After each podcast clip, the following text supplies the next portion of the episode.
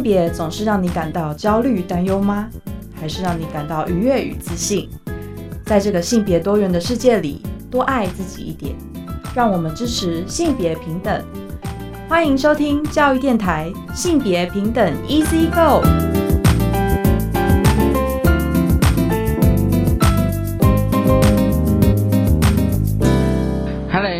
欢迎收听教育电台性别平等 ECG，我是文龙。不知道这礼拜大家过得好吗？我相信哦，这一两周大家都非常关注东京奥运，所以今天的性别大八卦想跟大家稍微来聊聊这个东京奥运哦。因为东京奥运呢，其实大家没有注意到那个二十三号的晚上的开幕仪式哦。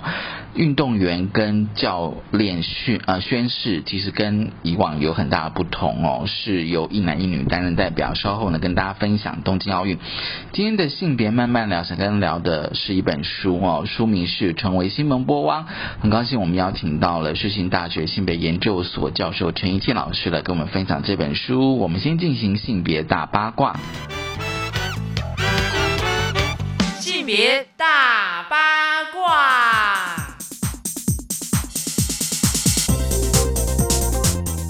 今天新美大八卦想跟大家来聊聊东京奥运了，因为东京奥运我觉得这一届有非常多的特色跟性别有关了。我们跟大家分享是风传媒的新闻，就是首届哦是是性别平等，就是说把这个性别平等的概念融到这个奥运哦，也是近年这个国际奥会呢一直强调的性别平等跟团结包容。因为今年哦就是东京奥运女选手的比例占了百分之四十九，将近一半。那另外呢，大家在开幕。仪式的时候，有没有发现，就是说，通常只有一名的运动员跟一名的教练代表。不过呢，本届这个东京奥运呢，将有两人代表，而且是一男一女哦。因为呢，这个国际奥会他们强调是为了团结、包容，而且反歧视，还有性别平等的重要。那今年的就是关于 LGBT 哦，大家有没有注意到？就是说，其实有时候会有同志的运动选手。那么今年呢，就是东京奥运，根据这个运动的网媒哦，All Sports，就说今年参加东京奥运的选手 LGBT 选手至少有一百三十一人。那最多的当然是美国，可是日本并没有任何一位的 LGBT 选手。那么这一次呢，就是在美国队哦，但美国队还是最多，不管他的女性选手以及同志的选手，其实还是最多的。可是呢，就是说要运动员出柜并不是非常容易的事情，因为呢是美国非营利组织哦。运动员盟友的公关主任霍夫曼，他就是接受了《时代》杂志的采访，他就说呢，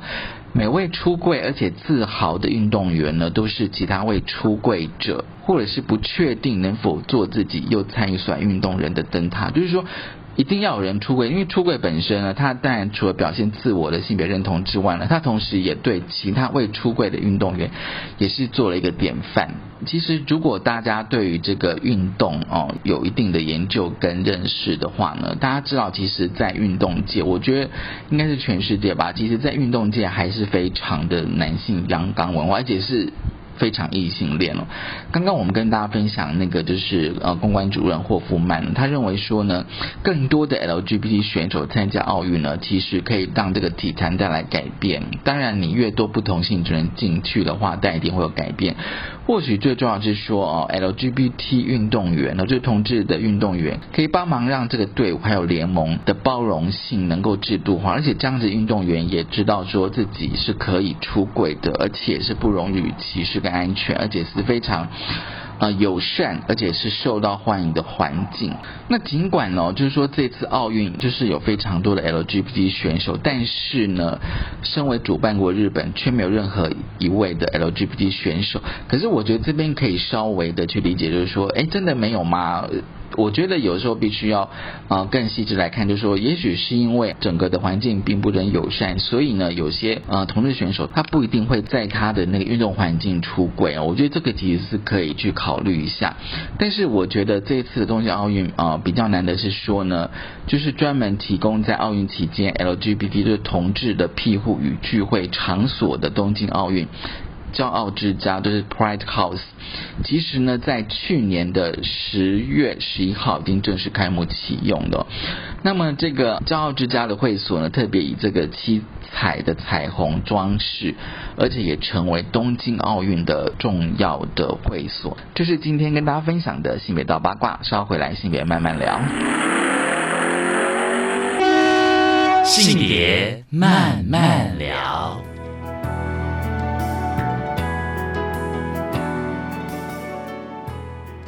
欢迎再回到教育电台性别平等一 C 哥，我是温龙。我们在进单元是性别慢慢聊。今天跟大家聊什么呢？今天我们要聊啊，其实是一本书啊。那这本书我觉得真的很值得推荐给大家哦。书名是《成为西蒙波娃》。我相信大家听到西蒙波娃，如果你对呃。女性主义或性别研究，将来有兴趣也有认识的话，你当然对他并不陌生。所以今天我们要好好的来谈谈《成为西蒙波娃》这本书。那我相信你如果有修过呃相关的课程的话，当然知道说《第二性》哦是西蒙波娃最经典、最经典的著作。很高兴今天呢跟我们谈这本书的来宾呢是世新大学性别研究所教授陈怡倩老师。那他除了是在世新任教之外呢，他自己也开了一家二手书店。陈老师好，大家好，今天很高兴跟尹倩老师来谈这一本《成为西蒙波娃》。一开始哦，因为我觉得这本书真的是，它等于算是我近期来哦，因为它是五百多页哦。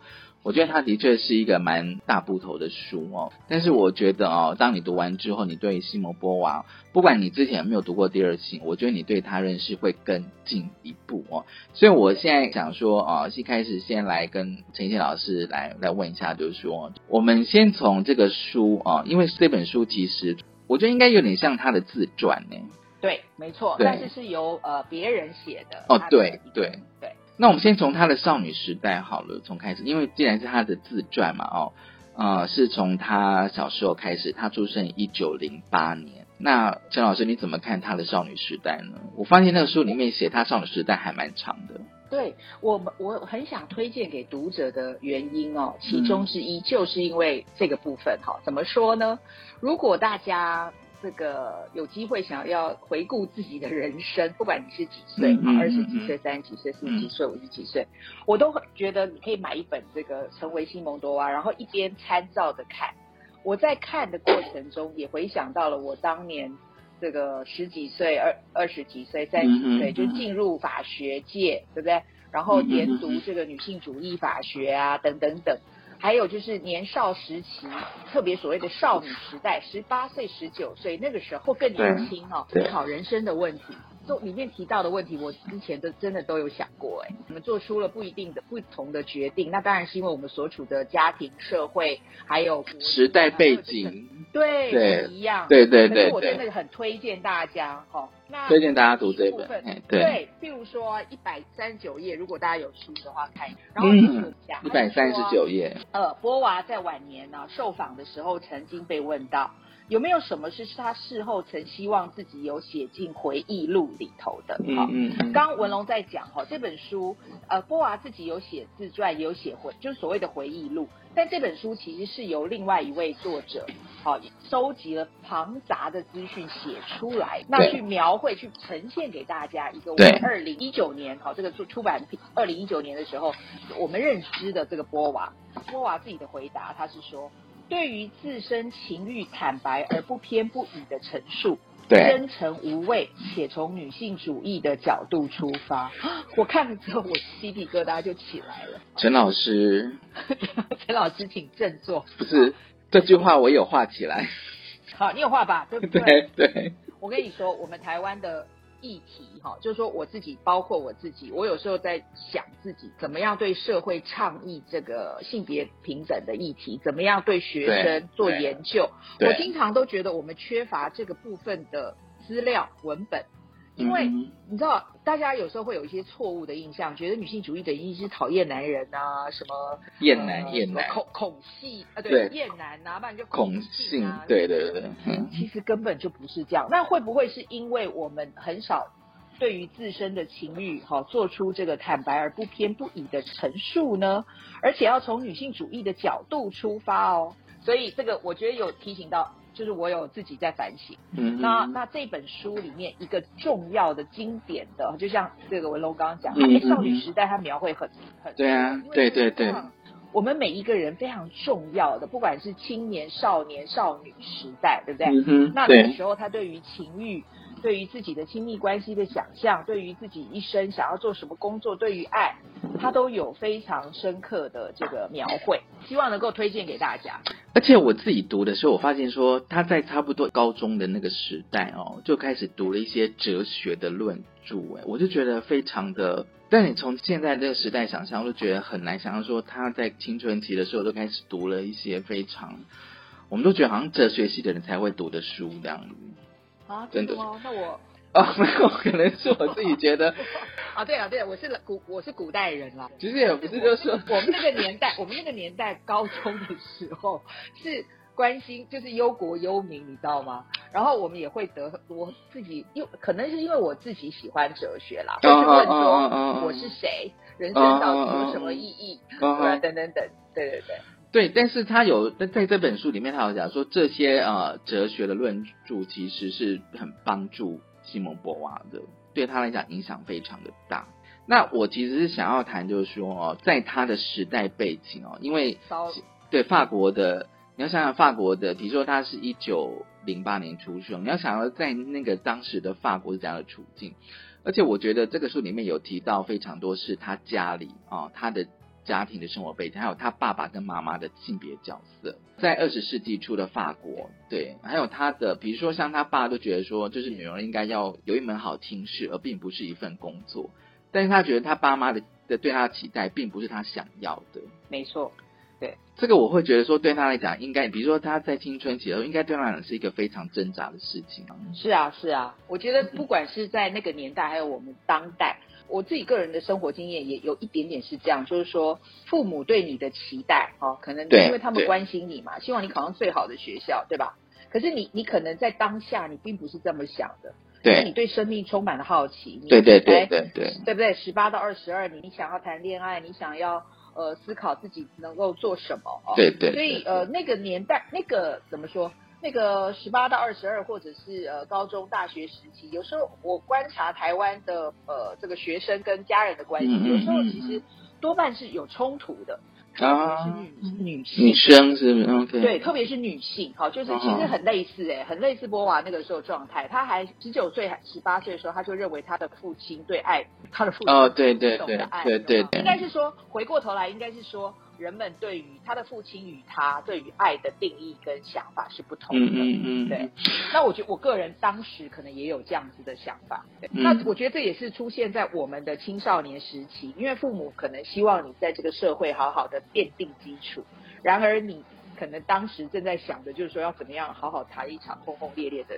恋爱。我觉得应该在十八岁、二十岁那时候都很想要一场轰轰烈烈的恋爱吧，是 是即便他二十一世纪的现在这样子。没错，我都想要提醒台湾的父母哦，哦，其实谈恋爱跟读书，或者是谈恋爱跟人生的追求，不会对对对呃互相排斥的。哦有时候因为那个谈恋爱还有那个情欲的那样子的一个特质哈，反而让你更愿意去追求，越更愿意去获得新知，嗯所以那同时也是学习的动力哦。嗯，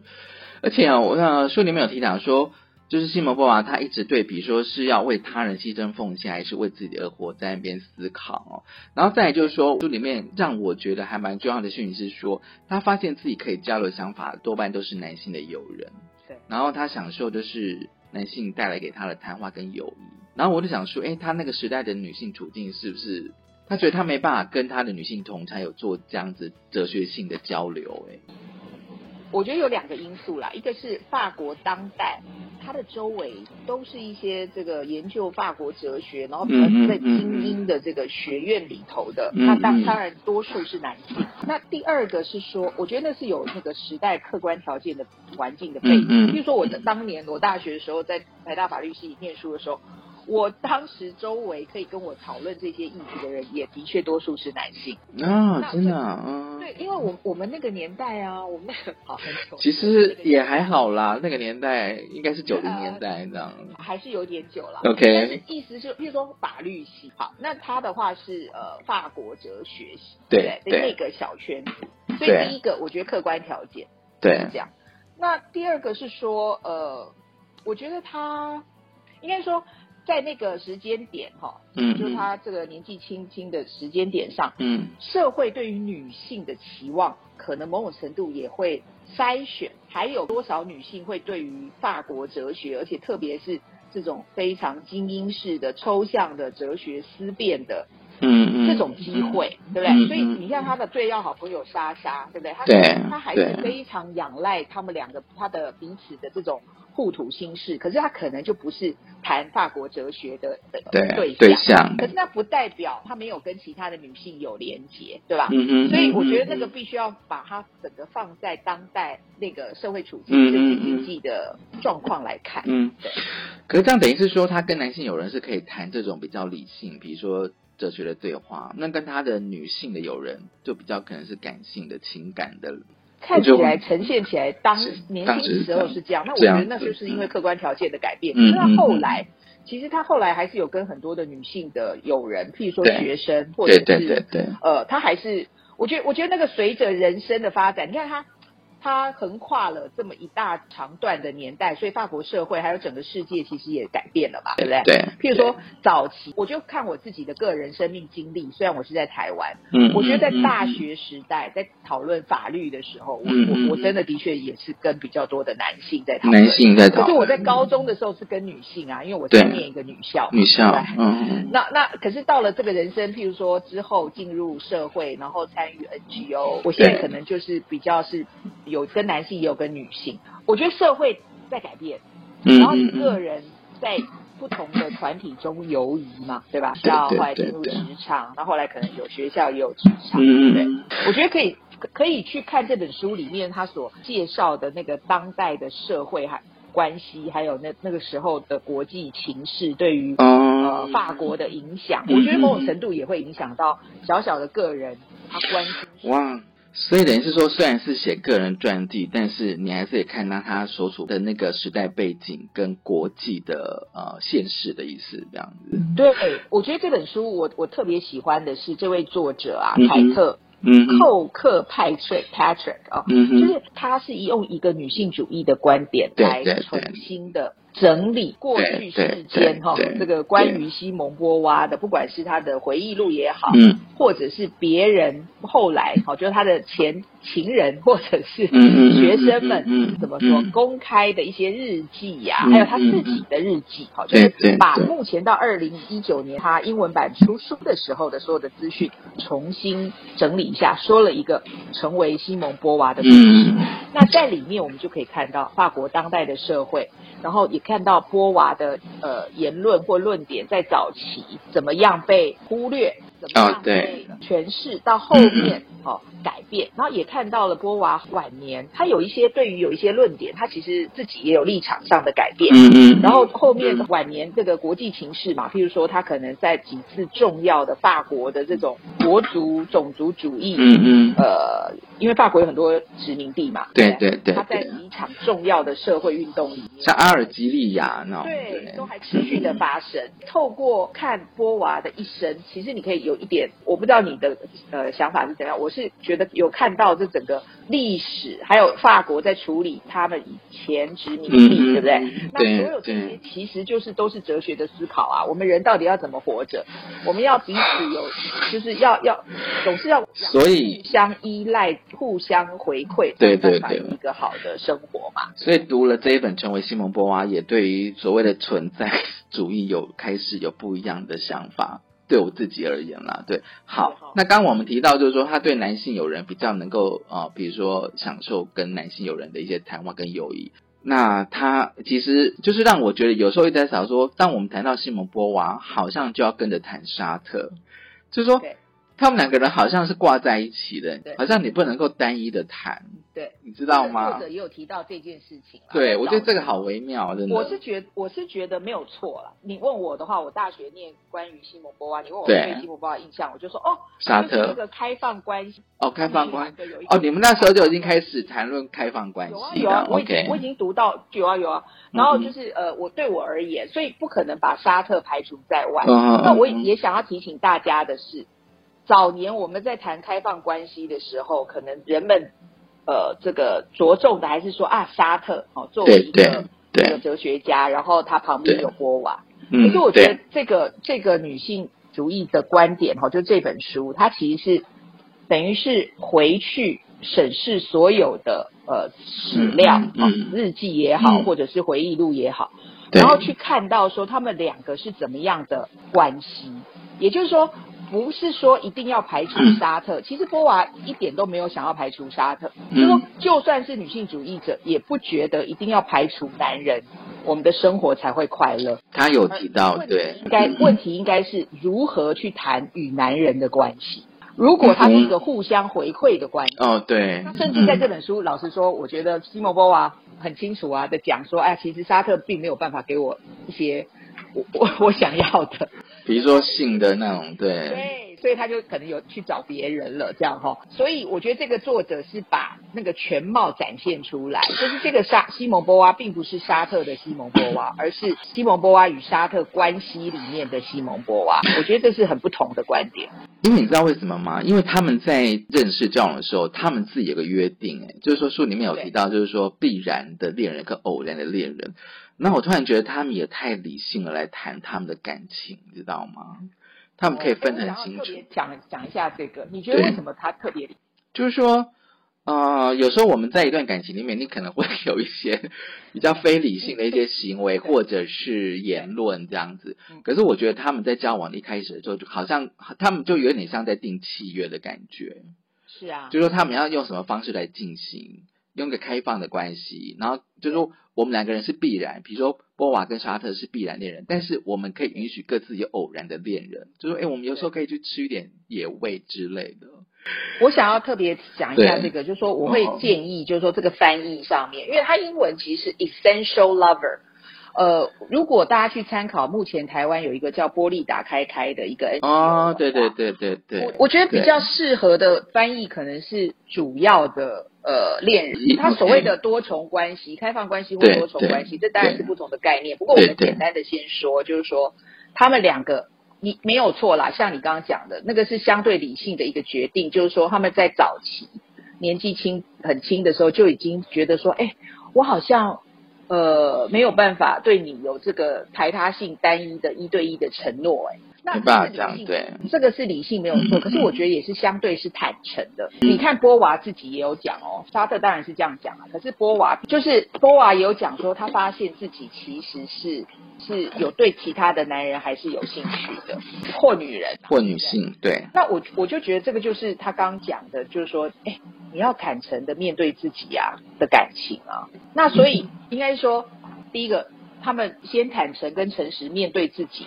然后发现自己嗯可能嗯没有办法与对方建立一个排他性的单一的关系，所以有所谓的开放式的关系。那所以就有所谓的主要的恋人，他们彼此的这个关系。然后我觉得那不是野味哎、因为我觉得野味 野味只是用现在的语汇来谈而已。我我知道了，我知我我知道你你的意思，那个的确就是我们目前大家的想法。可是对对讲野味的这个想法，其实是先把单一的一对一的关系变成是一个标准，然后才会说你去打野味哦，我懂你的意思了，我嗯对，所以它其实是有个框架的。可是我们也可以先放下来，先想一想说，万一我们真的很诚实面对我们的内心，然后我们就发现了这件事情。好，就是波娃跟沙特，你可以想象他们可能喝一杯咖啡，然后就聊聊到聊到这件事情。对对，然后他们很诚实的面对自己的情感，所以是一个知情同意不欺瞒的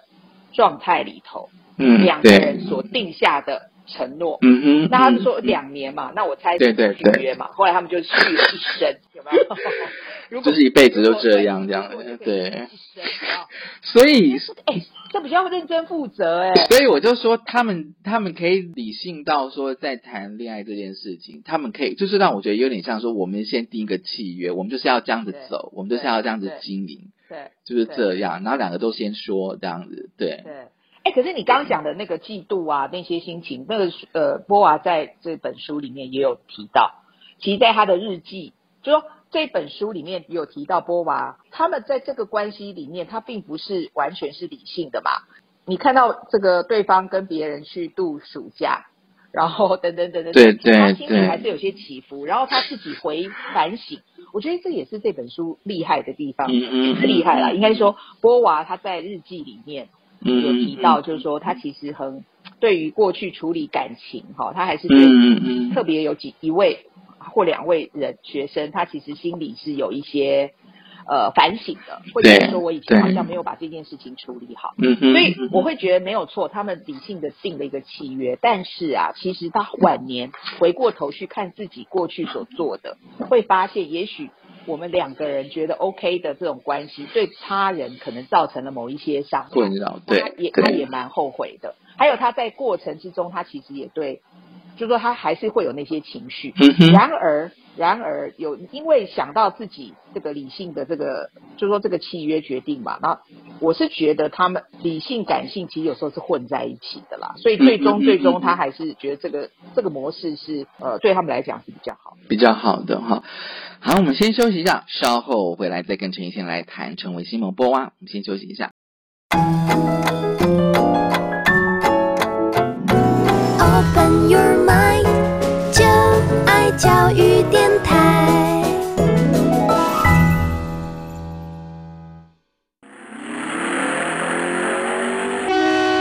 性别慢慢聊。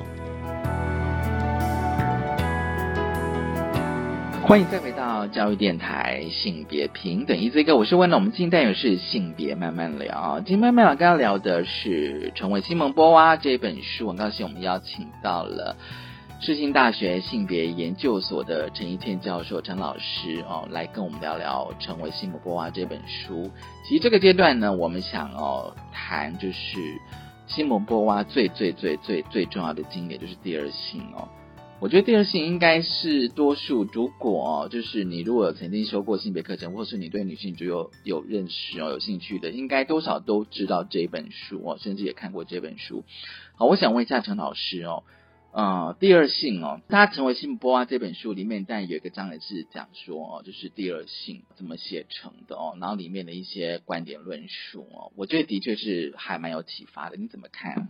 第二性哦，对啊，这对我们而言可能是比较耳熟能详，但老实说，我第二性也没有全部看完啦，因为 有一点因为它有两本，好像九百多页吧，对吧？对对对对对，有上下两册这样子。不论如何哈，我想我们应该还是抓到了重点啦。然后跟嗯如果看到了这个第二性，呃，将这个法国社会当时对待女性的状况来跟台湾社会女性的这个处境相比哦，我真的觉得这本书应该会持续的是我们经典读物啊。因为有一些问题议题可能解决了，但是整个社会哦，在文化观念上、风俗习惯等等等的，恐怕嗯嗯嗯。即便是在法律改变之后哦，我们的进展是相当有限的嗯哈、嗯嗯，对，那我想要特别提一下，我觉得很有趣的是哦，在四百八十四页了哈，如果文龙有书可以看。四百八十四页，对，就是你知道台湾现在年纪轻的女孩们都会觉得说，不会啊，我们台湾这个讲性平等，我们还有女性总统呢，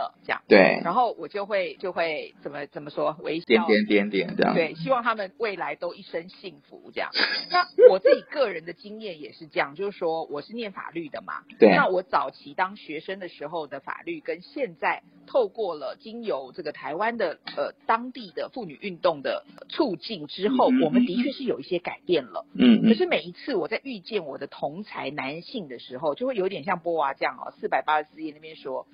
他就问直接问沙特，他就说。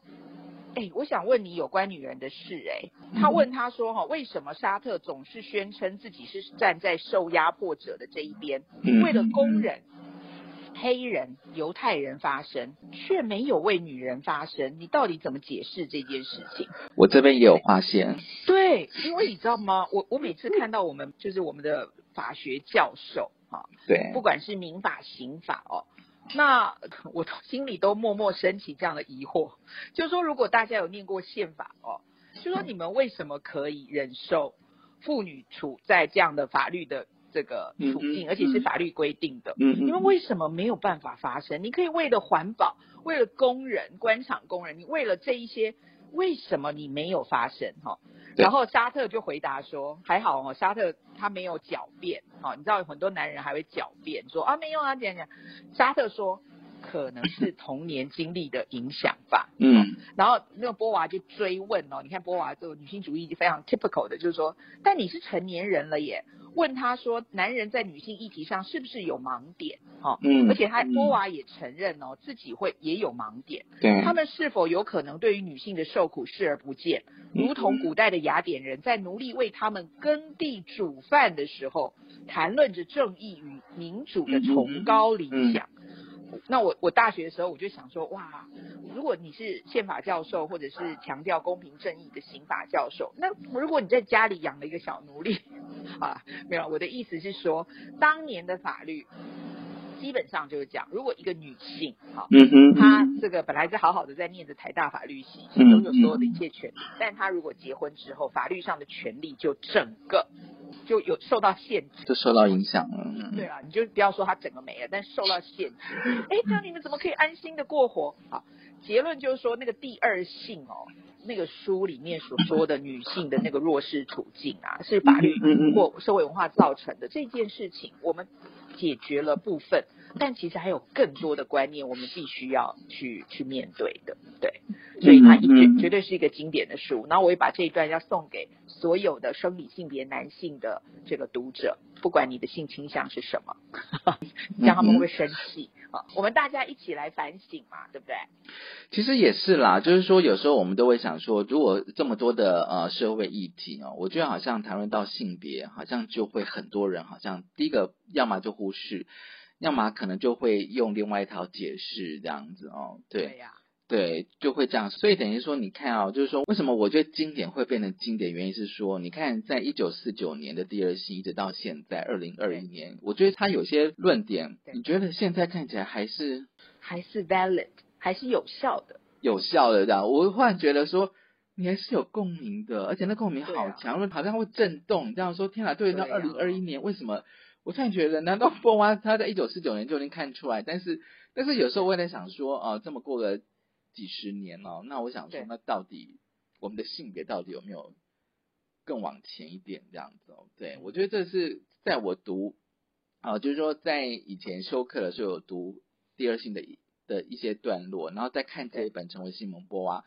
的一些感受啦。对我们上次呃做这个有一次的直播的读书会的时候，有一位原住民的女性哦提问了。那我后来我也自己在思考，就是说，你看哦，我会去质问我的同才男性的友人说，哎，念法律的、哦，你们都可以为了人权而发声，你们为什么对女性的这些的处境都没有讲话？对，那我觉得可能原住民的女性有可能对着我来问这个问题，就是说，哎，那你都愿意，好、对不对？就说作为汉人的女性，那你为什么没有，就是呃，对于原住民的女性，你为什么对没有多做一点？好，对，所以我是觉得这本书它里面也许在谈波娃的一生，可是它里面有一些论点，其实可以让我们每一个人都去重新的去反省跟思索，自己还可不可以再多做一些。而且我觉得哦，像他这本书我提到，就是说哦，就是作者认为他的这本书其实是在探讨波娃如何成为他自己。其实我一直觉得，呃，作者一直试图想用成为哦，就是无论哪里都是成为的这样子。是，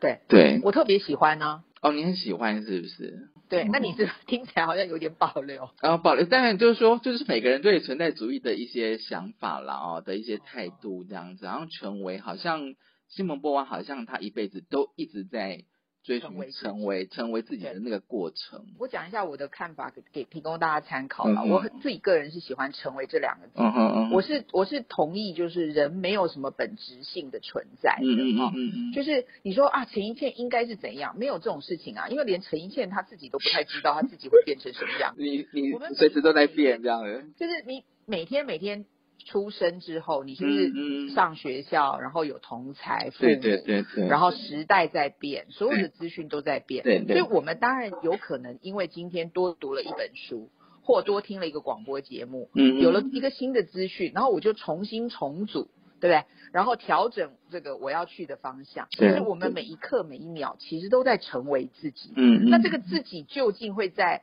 会在什么时候成型？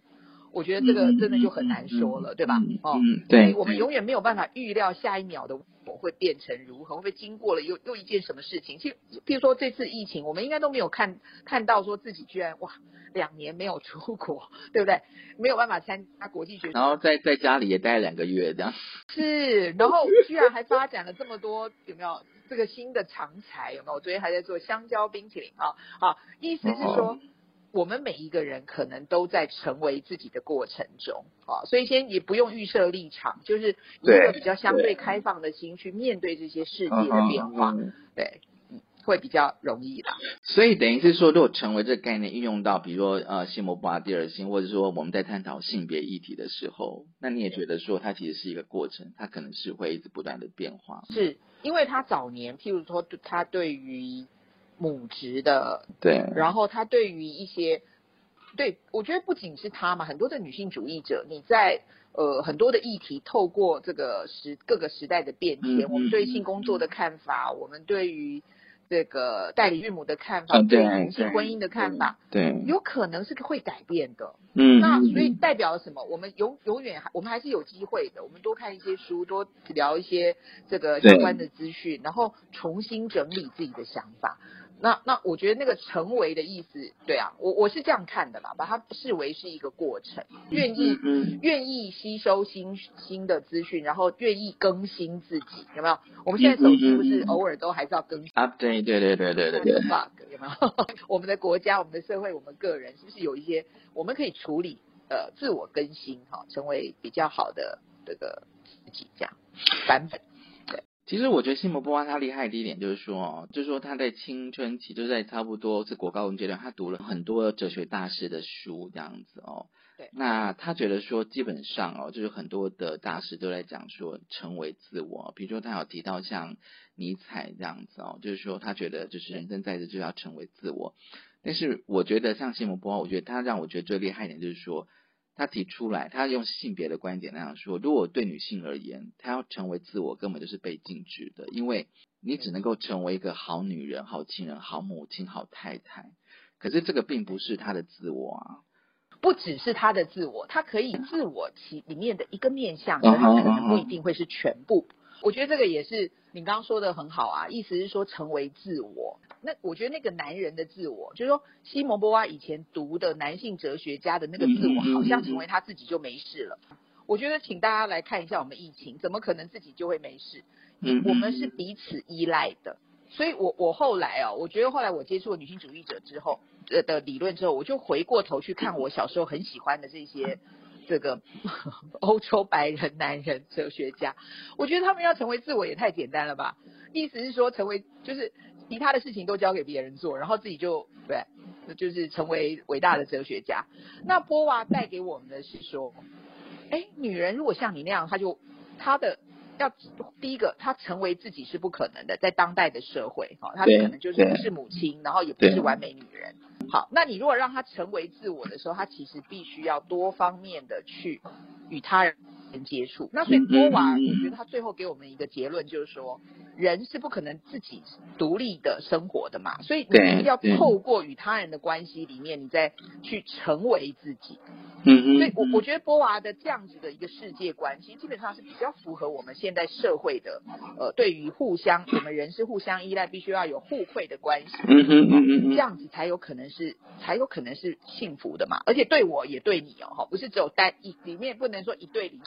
就一个人获得幸福，这是不可能独好的哈，人是不可能独好的，对。对对对对，而且你刚刚有提到，就是他关于母职的批判，但这个也是女性主义的一个重要的议题啦。哦，就是很多人都觉得说，她没有结过婚，也没有生过小孩，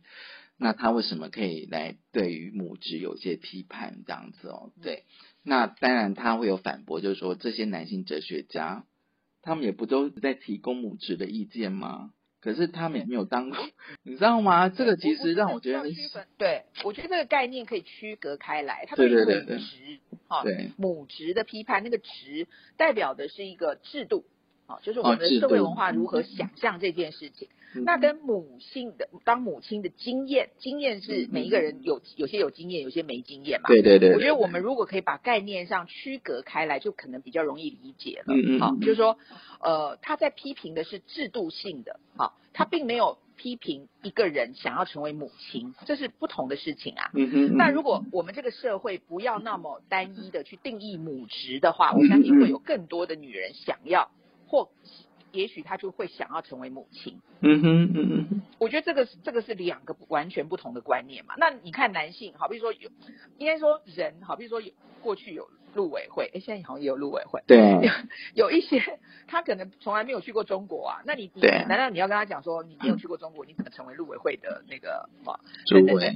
不是嘛？因为嗯哼，人可以透过经验、透过阅读、透过这个讨论来呃，就形成公共政策的意见。与你对个人是不是一定要经历那件事情，我觉得是两件事。我们有犯罪学的教授啊，不代表他一定要成为犯罪者或者是被害人，他才有办法成为犯罪学的教授嘛，对不对？好，所以我觉得真的很希望大家能够去理解，就母职跟成为母亲的经验，这其实是不同的不同的呃这样子，概念。对，嗯嗯，这样的解释我就觉得都还蛮清楚的了。对，所以你认为西摩布娃他其实是要批判那个母职的这种制度，这样加注在女性的制度。对我我觉得我认识的不管对，我觉得我认识的女性主义者或什么，从来没有人要去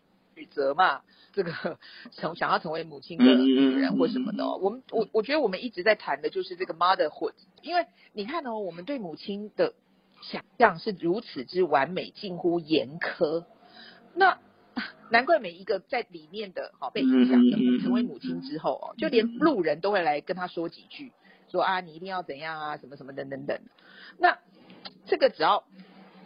人社会对于母职的期待越高，越近乎完美，其实每一个人都不太可能成功啊，对不对？对对对，那对。那所以就会对内会有压力嘛，嗯然后呃嗯对外可能然后也会有这个无法兼顾家庭跟生活的一个状态。对，所以很多的女性，其实我觉得，在我们没有改变对母职的看法的时候，她可能就会觉得说，啊，看过母亲阿妈这么辛苦，那我不要成为母亲了。所以，于是台湾就来到了这个境地，我们是全世界这个出生率目前是数一数二的第一的国家啊。我想我们的女性都做出了选 择。选择但是如果你可以想象，好，比如说法国好了，法国也许保守，但是他们在呃关于成为母亲这件事情，哈，他其实多年来都是如此哈，不觉得说一定要跟婚姻有上等号。哦，对对所以对，然后而且有非常多的福利的这个措施，嗯因为生养小孩是为这个社会国家，对不对？就是说对对对是我们未来的这个这一代嘛，他们有非常多福利措施，所以他们相较于德国这个西欧的几个国家，他们的那个出生率其实表现是非常优异的。嗯哼嗯嗯。可以给台湾做一个参考啦。对，关于母职这件事情哦，那我觉得第二性质到现在哦，我从一九四九年到现在，其实其实有时候我也想说，一本书哦，它能够横跨这么多的时时间哦世代，我觉得真的是而且还社会，还而啊对跨社会。对对对对对对，你知道吗？我突然觉得经典它是经过时代的淬炼，你知道吗？对，真的。对，好，我们先休息一下，稍后回来。欢迎再回到教育电台性别平等一次一个。今天呢，我们跟世新大学性别研究所的陈怡倩教授呢，陈老师来聊聊《成为西蒙波娃》这本书。好，最后呢，我觉得读这本书哦，让我觉得呃感受最深刻的就是说，其实作者提到非常多的当代的一些精英，甚至包括女性主义者对西蒙波娃他这个人，甚至对第二性的批评，而且多半都是负面的批评。这个其实是我现在作为一个二十一世纪的人读起来的时候是非常难以想象的。惊讶的。对，因为上次跟陈立芳老师聊的时候，他也是表达这样意，他没有想到说波娃在当代的法国社会那个时候被这样批评、哎，嗯，那我是觉得是因为我们呢，在台湾已经是，譬如说在九零年代以后接触到波娃的相关的哲学，对对那已经对对他已经是个世界国际名人了嘛，不管怎么样哈、嗯嗯。所以我们可能并没有更多的资料去理解他在当代社会被接受的状态，嗯，嗯所以我我是觉得可以理解啦，对，嗯。因为你就看看我们目前台湾的女性主义者，嗯 在当代社会被接受的程度，呃，对，多半也可以理解啦，哈，对。但是呃，我想短短的时间哈，你说一九四五年到现在，嗯，如果人类社会上看起来短短的时间，那如果用我们个人的生命也蛮长的嘛，对啊，蛮长的，对，也蛮长的一段时间。对，呃，对啊，那你回过头来看到台湾最近的法律的改革，好，法律改革虽然难，但是它还是相对容易的哦，哈。嗯呃嗯，因为文化的概念、风俗习惯，那个更需要更长的时间。对对这些都是相对的嘛。那我会觉得说，其实惊讶之余，哦，就是我们可能也可以来关心一下台湾目前社会这个性别跟法律的进展。呃，也许也没有那么惊讶啦。哦就是陈老师，你的意思是说，比如说像同婚好了，就是对二零一九年，就是像我国的同婚合法化，你的意思是说，也许在五十年我后，这也没有很快啊。对很快，对没有对，其实是对。那我意思是说，也许可能在五十年后，甚至一百年后来回回过头看。五十年后的人都会觉得啊，那时候人怎么会这样？对啊，那个人怎么奇怪哈？有没有？而且你看台湾哦，你看，我觉得就不要讲同性婚姻了，就讲女性已婚女性在家庭中的地位好了。嗯我们一直到二零零二年六月才修正了一个条文，就是说已婚的女性她的呃婚后的财产的这个使用管理嗯处分收益的权限呢，嗯嗯，不不再是夫的了，而是自己的。自己可以决定。那我们在民国七十四年、一九八五年之前的法律，甚至如果女性这个拥有的财产哦，登记都名字房子都登记她的名字哦，在婚后哦，可能还是规定是先生的哦。嗯，好，那所以有时候我们看别的国家都会觉得哇，他们怎么这么夸张？哦，有没有？我我是觉得这个时候。你当认同出来的时候，我们就赶快看一下台湾自己状况。你可能会觉得说啊，原来是因为我不太理解，所以我不知更夸张 状况也没有也没有比较好。觉得更夸张然后还有就是，我觉得你刚刚带出的时代感，对啊，你再给对啊，台湾二十年之后，你就觉得啊，怎么那么夸张？嗯嗯，像我现在的年轻学生就会觉得说啊，怎么那么夸张？那个时候的民法为什么这样定？连男性都会觉得说哇，太夸张了。一九八五年这样对，，可是那个是二十年前的台湾，也没有很久以前啊，对对不对？哦，所以有时候我觉得超越社会、超越时代，哈，稍微拉开一点距离，我们来思索，到底什么才是呃公平？我觉得可能就是说，因为可能就像是你讲说，我们在接触西蒙波娃，还有接触第二性的时候，它已经变成经典了。然后他西蒙波娃就是说，我们讲女性主义一定会提到她，对。就她的地位已经是是毋庸置疑。不摇对对对，她就是好，就是女神，就这是女神级的这样的。对对那但你就回过头来，就是在四零年代的法国，或是六零年代的法国，你就觉得，哎，那怎么会被这样的？就对啊，可是问题是，也包括当当年的女，就是她那个年代的女性主义者，也在批评对。西蒙波娃的时候，对我会觉得说，那些女性主义者是在想什么？我会这样想，还是说他们其实是不同流派，对某个议题有不同的意见，所以我觉得西蒙波娃怎么可以这样，等等之类的。那我会觉得说，哦，就是我看完这本书，我觉得西蒙波娃他自己成为他自己，然后他就是不想要呃以他当代法国那样子的一个标准，成为所谓的法国的女人。对，然后就是说哦，作者啦，应该说是作者，他有提到说困住那个西蒙波娃的，其实还有社会偏见这样子哦。对，那当然是你用当代的那个观点来看，就是说怎么用双重标准将女人困于这个女性的处境。是对，可是有时候我讲说，哎，现在好像也是这样。对啊，这个我觉得没有过去啊，现在你的意思说，这永远都是进行式吗？是没错，永远都进行式，只是每个年代要处理的面对的议题不同。不同这样子。可能对我们这个年代觉得说，哈，婚后的财产，当然个人的财产还是个人的、啊，可是我们现在可能要处理的是说，那家事呢、分工呢，等等等等，可能有不同的议题吧。对，对哦，你觉得那个议题的内涵其实是不一样的这样子。然后另外就是说哦，就是那个呃，就是会批评他的人就会觉得，但会批评他的第二性，认为说其实西蒙波娃的作品都是并非是原创性的，而是来自于沙特这样子哦。那当然就会牵扯到他跟沙特之间的关系，就是当代批评他人就会觉得说，其实。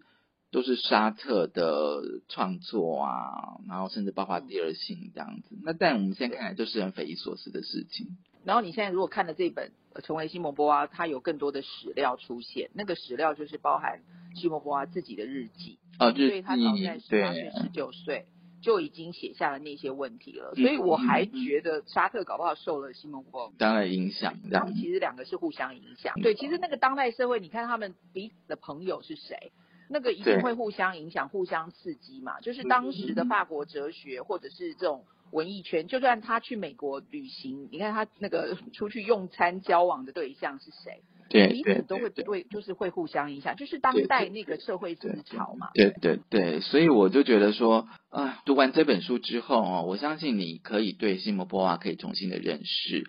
然后再就是说，也对第二性可以有不同的呃看法跟见解，这样子。对，然后从此之后，你如果在看一些名人传记的时候，在讲他自己的时候，你都会想说，嗯，不知道他的 家。对，因为我觉得你看哦，如果我们今天没有看这一本的话，对于某一些读者来讲，可能西蒙波娃永远是沙特的西蒙波娃。这个我想在很多。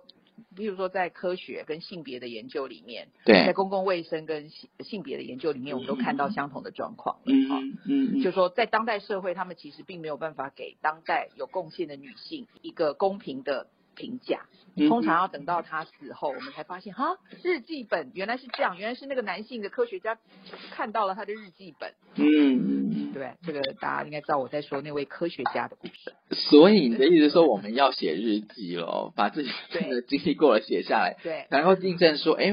我的确比你早，对我最先想到的。那现在可能就。脸书也可以啦，因为脸书也可以帮你记录时间这样子。著作权还有相关的一些，有时候我们去看到什么是原创性的作品，就是看当事人能不能够最早举证，你什么时候有想法。嗯，我只是觉得说，大家对于女性科学家、女性公共卫生，就是我们现在有非常多默默工作的女性，嗯因为这个社会告诉我们，你要好好的做，奉献牺牲，对不对？嗯嗯。那可是他们其实就是跟男性一样，是在参与这个社会的活动。嗯。可是他们的名声，哈，并就是在当代，可能社会并不会给他们呃公允的评价。嗯嗯。对。那我们透过这些史料啊，一些女性主义历史学的研究，我们就会发现，不是在当代才有妇女运动，在很早就已经有非常多的女性用她自己的生命来投注在社会公众的事物里头。嗯嗯，当然了，今天真的非常高兴，陈怡健老师来跟我们分享《成为新波》。王兰在这本书哦，因为它其实是蛮厚重的，但是我觉得它里面有非常多的，我觉得有很多详细的描述了哦。不管波娃、第二性哦，然后沙特这样子，而且我觉得他们的生活细节其实记录的还蛮详细的，这这是真的这样子。嗯，今天真的很高兴陈信老师跟来跟我们分享成为西蒙波娃。看完之后，我就觉得应该要开始认真去思考如何成为自己这件事情。太棒了，对，收到书的期望。谢谢陈老师，也谢谢大家收收听今天的性别平等一字歌，拜拜。